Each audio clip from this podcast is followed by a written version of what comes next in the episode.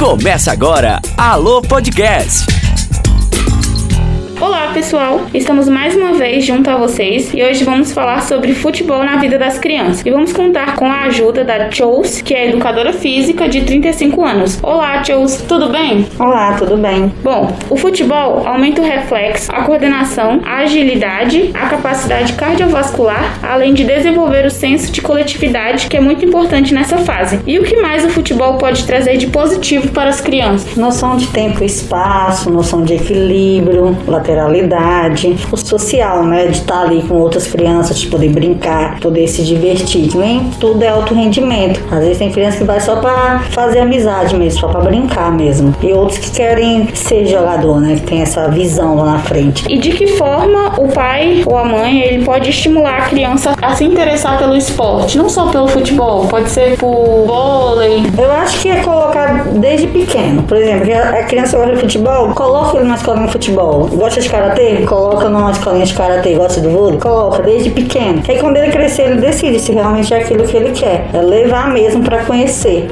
E a partir de que idade ele pode estar estimulando essa criança ao esporte? 4 anos. 4 anos ele já pode. Porque meus alunos têm 4 anos, os menorzinhos. Há quanto tempo você dá aula? Desde meus 15 anos, estou com 35, vamos fazer as contas aí, dá uns 18. Aí você que montou a escolinha de futebol? A minha primeira, sim. Aí agora tá... Só eu, a minha escolinha é própria. Aí você tem quantos alunos? Uns 50. Com a pandemia deu uma caída, vamos botar uns 25, mas no geral mesmo é 50, 60, já teve bem mais também.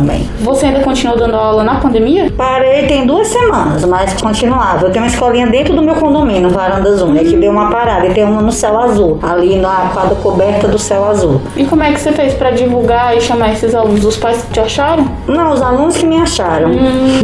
Eu tava jogando bola e alguns já me conheciam. Aí foi falando, aí perguntou, porque eu não montava dentro do condomínio. Aí eu falei com o síndico e a gente montou aqui dentro. Aí você dá... Aí tem um lugarzinho, um campo? Tem uma quadrazinha, acho que passou por ela quando você desceu, uma quadrazinha lá.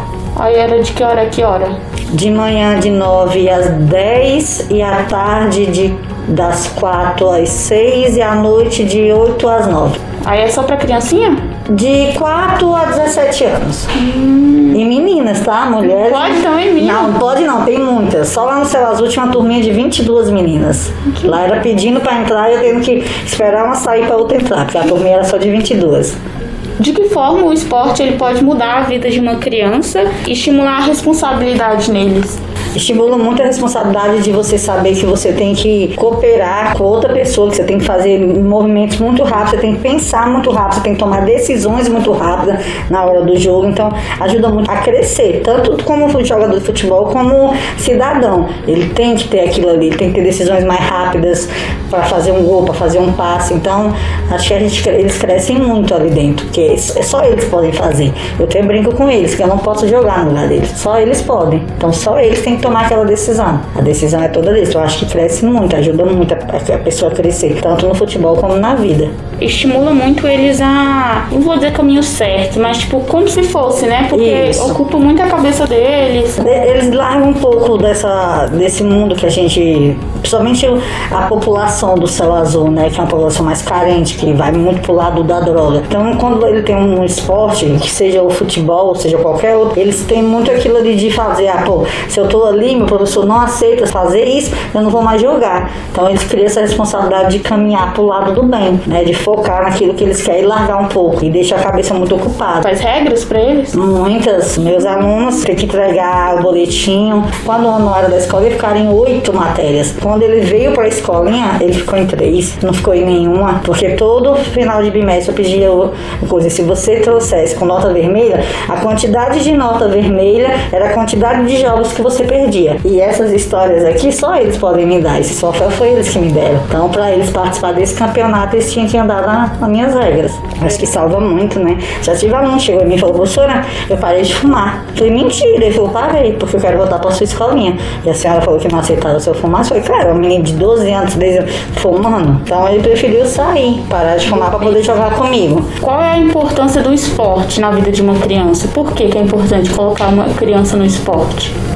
Dar um segmento pra ele ter um objetivo de chegar, porque tem criança que tem um sonho, né, de ser jogador de futebol, mas tem uns que não querem ser jogador de futebol, mas tem o karatê, tem o o vôlei, então acho que dá um segmento, um objetivo de você saber que sua vida não é só aquela, você pode crescer com isso, né?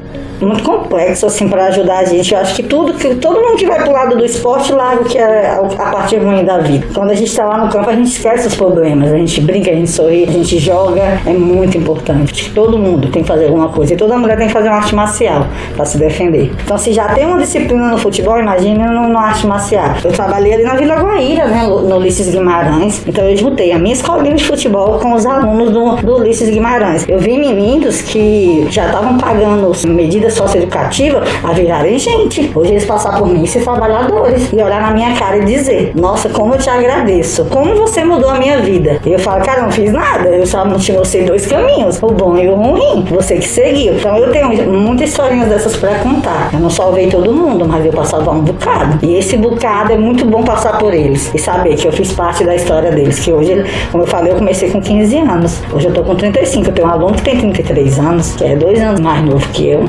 E chegou ao fim mais um episódio do Alô. Vocês gostaram? Espero que sim. Compartilhem em suas redes. Eu quero agradecer a participação da Josi Felício. Eu que agradeço a você, Maria, o Alô, né, Valparaíso, pela oportunidade, e digo que para os pais e para as crianças que voltem, mesmo nessa pandemia, tem algumas escolinhas funcionando, então que não deixem de ir, porque além de ocupar a mente da criança, ele dá um objetivo na vida. A gente está sofrendo muito com crianças obesas e que estão ficando muito em casa. Então, se tiver escolinha, fala para os pais dar uma levada, a gente toma todos os cuidados para continuar aí, ter um objetivo na frente.